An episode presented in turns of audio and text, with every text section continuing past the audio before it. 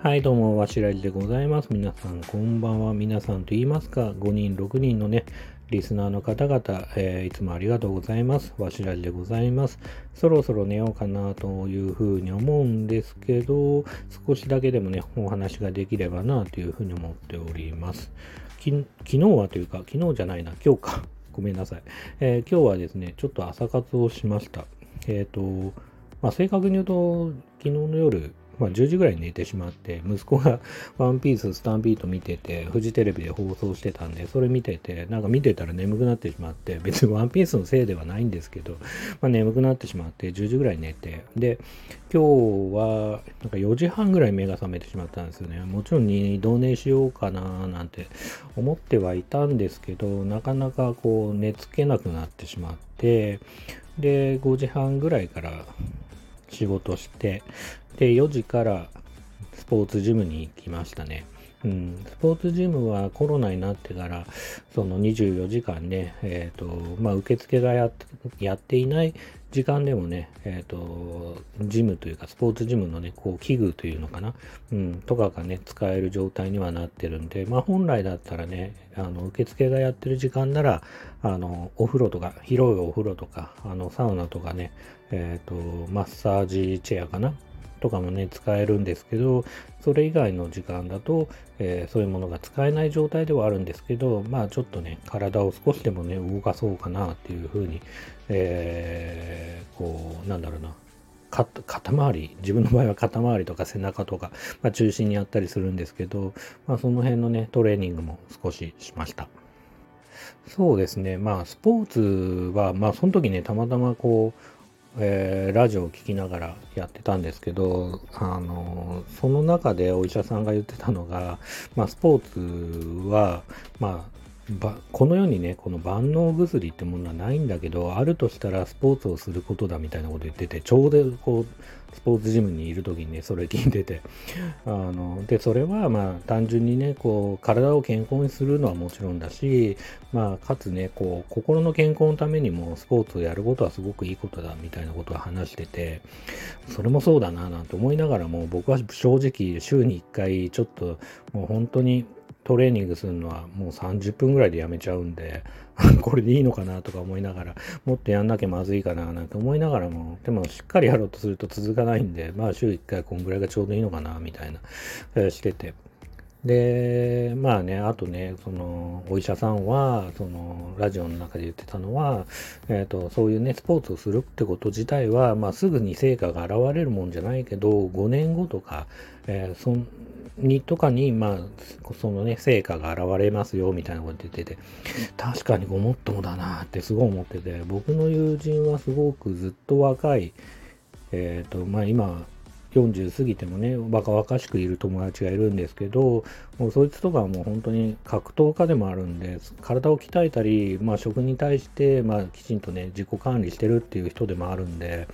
まあそういうのがもろに、こう、40過ぎたりすると年齢の差に出てきて、で、逆に言うともう、なんだろうな、まあそういう年齢になってくると、その差が激しくて、まあ何もしてない努力してなかったりすると、やっぱりこう老け込みがね、すごかったりするんで、僕もだ、まあそうだな、結構こう、老け込むというか、まあ不健康ではあるんで、基本的には。だいぶね、おじさん感出てはいるんですけど、まあ少しでもね、こう、ちょっとでも、まあできることがあるならね、あの、スポーツ移動しようかな、なんていうふうにも改めてね、思いました。それはさっき言った通り、もちろん、あの、体のね、健康、まあ、特に僕、肩こりとか腰とか痛くなるんで、さっき言った通り、こう、背中とかね、肩とか中心に鍛えたりするんですけど、そういう意味だとあんまりマッサージ店に行かなくなって、あの、ジムに行くようになってからね、まあ、それはすごくいいことなんですけど、まあ、それとともにね、やっぱ、ちょっとでもね、動いたり、スポーツすることでね、心の健康がね、保てればいいな、というふうにも思っております。あとですね、ちょっと話は変わるんですけど、えっ、と、今日からなのかな？今日から配信されたのかな？あの、WinWinWin っていうその YouTube の番組皆さんご存知ですかね？宮迫と、雨上が元雨上がり消したいの宮迫と、オリラジのあっちゃんと、あと極楽友の山本さんが、あの、や山本さんって言い方もおかしいけど、山さんが、あの、やっている、まあ YouTube の、なんだろう、番組っていうか、まあなんだろう、うんと企画っていうのかな？うん。まだ本当に限りなく、こう、テレビ番組に近いようにセットがあって、ゲストを呼んでトークをするって番組なんですけど、それを今日はね、もう一気見というか、あの、見てましたね。で、基本的にはあんまり見ないんですよ。あの、なんか言う、別になんかこれ、なんだろうな。批判的に言ってるわけじゃないですけど、興味がなかったら当たり前ですけど見ないじゃないですか。なんで YouTuber のこう、ヒカルとかが出てたりしても特に見ないんですけど、あの、今回の今日更新されたもののゲストが、あの、極楽とんぼの加藤浩二がスッキリとかやってる加藤浩二が出てて、あの見ましたね。うん。で、極楽とんぼは、まあ、なんだろうな、年齢的なって言ったら変だけど、世代的なっていう言い方は変だけど、まあね、世代とか言い出したらこうね、ダウンタウン世代だ、うんたらがんたらとか、いろいろあると思うんですけど、僕すごい、あの、10年前、ラジ、あの、そうですね、まあ、独身の時とかは、よくこう、ラジオを聴きながら、まあ今もね、こうスタンド FM で話せるようになりましたけど、まあ、当時はラジオを聴きながら寝るっていう寝てたんですよ。あの、なんだろう、音声だけで、で、なんか目をつむって、なんかそれを聞いてる間に寝てるみたいなことを、なんだろうな、基本的にはしてて。で、特に金曜日に、えっ、ー、と、金曜日の深夜1時から、えっ、ー、と、夜中の3時までやってる番組があって、それが TBS ラジオで、極楽とんぼの吠え玉っていうのがやってて、番組がやってて、ラジオ番組やってて、で、それをすごい僕はリスナーとして聞いてたんですね。で、すごい楽しみ。毎週それが本当に一番の楽しみ って言ったら変だけど、当時ね、もちろん、なんだろう、彼女がいたり、なんかこう友達と遊んだりとか、いろいろね、こう楽しいことがあるんですけど、まあ変な話、一番僕の幸せな時間で、で、ラジオ、当時はね、こうラジオを録音できる機会もあって、それで録音して、また後で聞いてみたりとかしながら、ニヤニヤしてたりしてたんですけど、まあそういうね、こう極楽とんぼラジオのこうヘビーリスナーであったんで、あの、そうですね、メールも送ったことあるし、ただ採用されたことはないですけど、まあ、送ってたような人間で、で、すごい大好きで極楽とも二人がね。で、まあ、あの、ある事件っていうか、まあ、山さんがいろいろやらかしちゃって、まあ、10年間ね、こう、テレビに出れなくなって、で、吉本に首というか、まあ、時期があって、でそんなこともあったんで、こう、ラジオが終わってしまって、その後、ちょっと極楽加藤一人でもやってた時期はあったんですけど、それはなんかあんまり長く続かないのと、やっぱりこう、一人だとパワーダウンしちゃうというか、やっぱ山さんがこう、加藤にいじられたり、怒られたりしてんのをすごい楽しく聞いてたりして、まあ、それはすごい大好きで。聞いてたんで、で、今回 WinWinWiiin で、その、極楽山さんも、えっ、ー、と、まあ、なんつうかな、迎える側として、MC って言ったら変だけど、MC 側としていて、で、今回加藤がゲストでっていう形で出てて、すごくね、こう、コンビ愛の深さみたいのがあって、すごく僕は個人的に、あのー、なんだろうな、泣きはしなかったけど、もう本当に感動しましたね。改めてね。すごい絆が強いっていうか、絆が強いって言い方も変だけど、こう、なんつうかな、あの、加藤まあなんかね、極楽とんぼってすごく加藤が引っ張ってる感じとか、まあそういうイメージとかいろいろあるかもしれないですけど、まあ一番最初のその、まだね、若手とは言わないかもしれないけど、まだその、えっ、ー、と、スッキリとかやる前とかには、やっぱ山さんの才能に惚れ込んでる加藤っていうのがやっぱりいたんだなと思うし、まあやっぱその、緊張してる加藤に対して緊張しないで山さんが、まあ、どこだ、どこであろうと、あの、こう堂々として、まあ、ネタをやりきったりとか、笑いを取ったりっていう姿に、あの、加藤はね、すごい、あの、なんつうかな、尊敬というか、そういうね、あの、意識はあったんだなっていうの。で、加藤が、その、サッカー番組を、あの、MC 一人でって言われた時に、すごい不安だったと、当時は。あの、やっぱり隣に山さんがいないと、やっぱりできないんじゃないかみたいな意識があって、ただね、こう MC の方でもそのサッカー番組で、やっぱり、あの、評価されて、えっ、ー、と、その後、がっちりマンデーっていうね、番組の司会もやって、で、まあ、ラジオもね、僕は一つあると思うんだけど、ラジオの方でも、やっぱりこう、加藤のこの仕切りのうまさっていうのすごい出てたんで、で、そういうのがまあいろいろきっとね、つながって、このスッキリをやるようになって、まあちょっとね、その、半年後ぐらいかな、山さんが事件を起こして、で、山さんが、その、帰ってくる場所をキープするためにも、自分はスッキリを頑張ろうという形になって、すごくね、こう、勉強したって言ってましたね。そういえば、あの、日本テレビの政治部かなんかの人に声をかけて、あの、勉強会やらせてもらったり、毎週ね、えー、週に1回なんか勉強会みたいに開いてもらって、すごい政治のことについてとか勉強したって加藤が言ってて、すげえなーと思って、それもめちゃくちゃかっこいいなと。で、スッキリ自体ももともとは、まあ、やるかどうか迷ってたけど、あの、めちゃイケの総合演出の飛鳥さんに、あの、お前半年で終わったら面白いじゃんって、朝に通用しなかった男って言って、めちゃイケでいじれるじゃんって言って、じゃあやってみるかってやってみたら、もう未だに続くね、こう、長寿番組というか、あの、感じになってるんで、あれですけど、まあね、結果として、ね、山さんはスッキリに戻れなかったけど、まあ、めちゃイケの方にね、10年後こう戻ることができて で、かつちょっと面白いなと思ったのが、復活したら復活して、まあ、待ち望んで、ずっと10年間待ち望んで帰ってきた相方に対して、実際は帰ってきたら10年間、なんか、まあ、プロとしてやってないから、腕が鈍ってて、すごいやりづらかったみたいな話もしてて、それもすごく面白いなと思ってて、で、そうですね。まあ、それも、うん、だから帰ってきたら山さんが違うな、山さんに対して違うというか、まあ、腕が鈍ってるところに対してのこうやりづらさみたいなのがあって、で、かつ、その、ごめんなさいね、話止まんなくて、極楽のもの話になると。で、その、えっ、ー、と、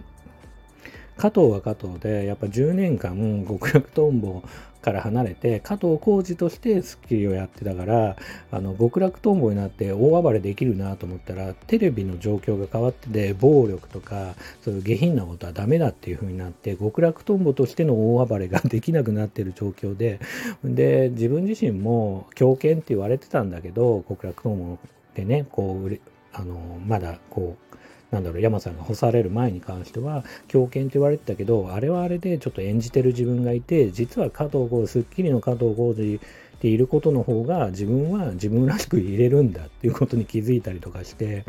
で、だからその極楽とんぼでいる時の方が実はこう違うなんかキャラとしてスイッチを入れてる部分だっていう話もしてて、ちょっと面白かったなっていう、そのね、本来だったらその 10, 10年間待ちどん、ね、復活を待ち望んでた相方がね帰ってきていや極楽とんぼ復活させたらそれはそれでやりづらいみたいな話があってただその後にやっぱりその極楽とんぼその山さんのこの才能にね惹かれてる部分はすごいあるみたいで才能っていう言い方はしてないけどやっぱり山さんでその加藤浩次は、まあ自分は他の人とこうね、センスは違うかもしれないけど、やっぱり腹抱えて笑う、こいつで笑うことがあるんだみたいなこと言ってて、山さん